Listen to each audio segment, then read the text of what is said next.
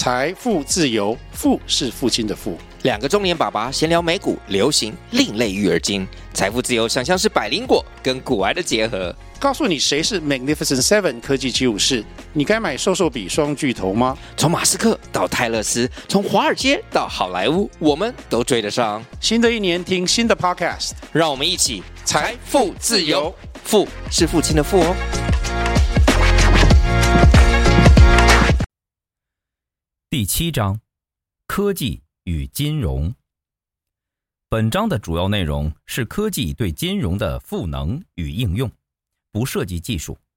首先，从金融和互联网的相遇开始，论述金融与科技应该联手，以法律为必要手段，终止市场乱象。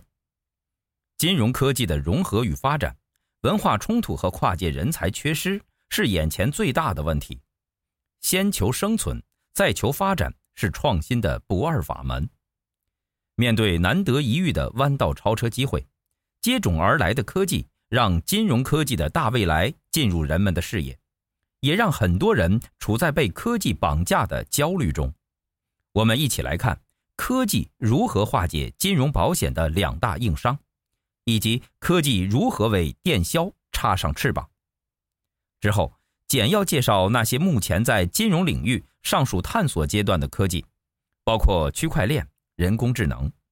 至于应用发展轮廓较清晰的物联网和大数据，我将在其他章介绍。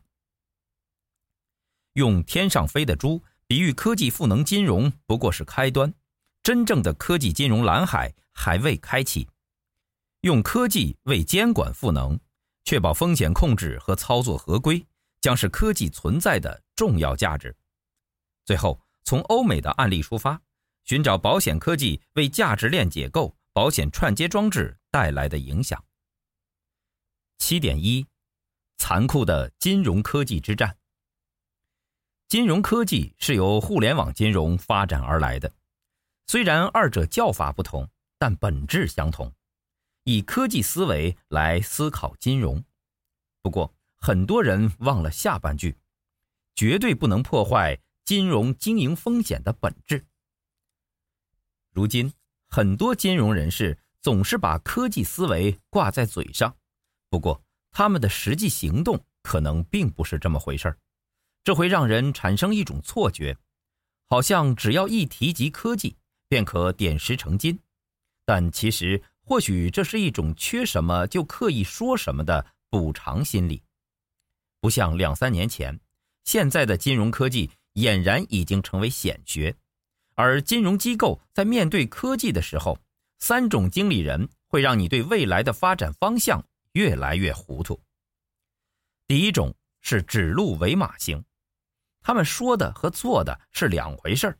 例如，他们一直在宣传以人为本、客户导向，但基本上不懂得尊重员工，对客户也缺少关怀。这种经理人虽然对科技表现得相当热情，但很可能会对创新墨守成规，最终什么都做，什么都做不好。第二种是画饼充饥型，他们把科技放在很高的位置上，整天研究、讲愿景、说战略、谈情怀，能说善道、口沫横飞，但能落实的不多。这种经理人大多缺少执行力，也往往不了解行业正经历典范转移这个过程。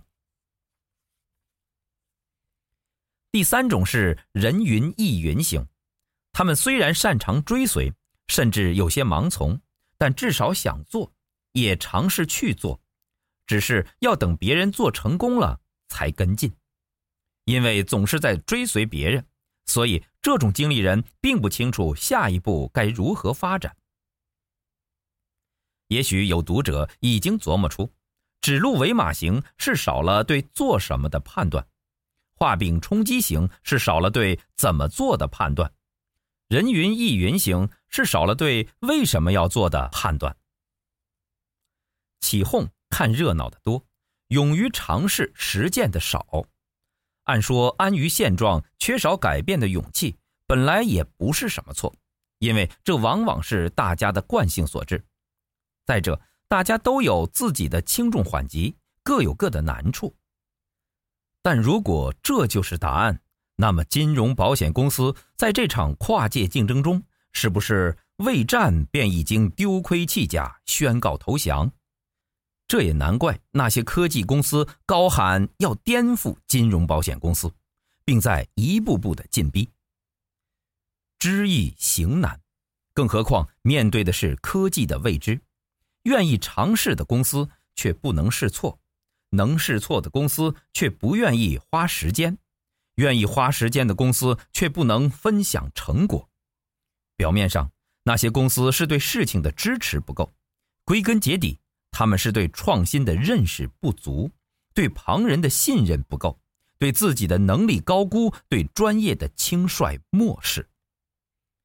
眼前的市场乱象是金融与科技联手上演的行动剧，想消除乱象，也需要金融与科技联手。市场需要游戏规则。法律是维护游戏规则的必要手段。市场充满陷阱，游戏规则只有在市场重视并尊重创新，而且原创拥有专利保护的前提下，才能发挥作用。一些公司会为了眼前的利益而剽窃，如果少了法律保障，那么即使到处控诉，也难以真正起作用。现在。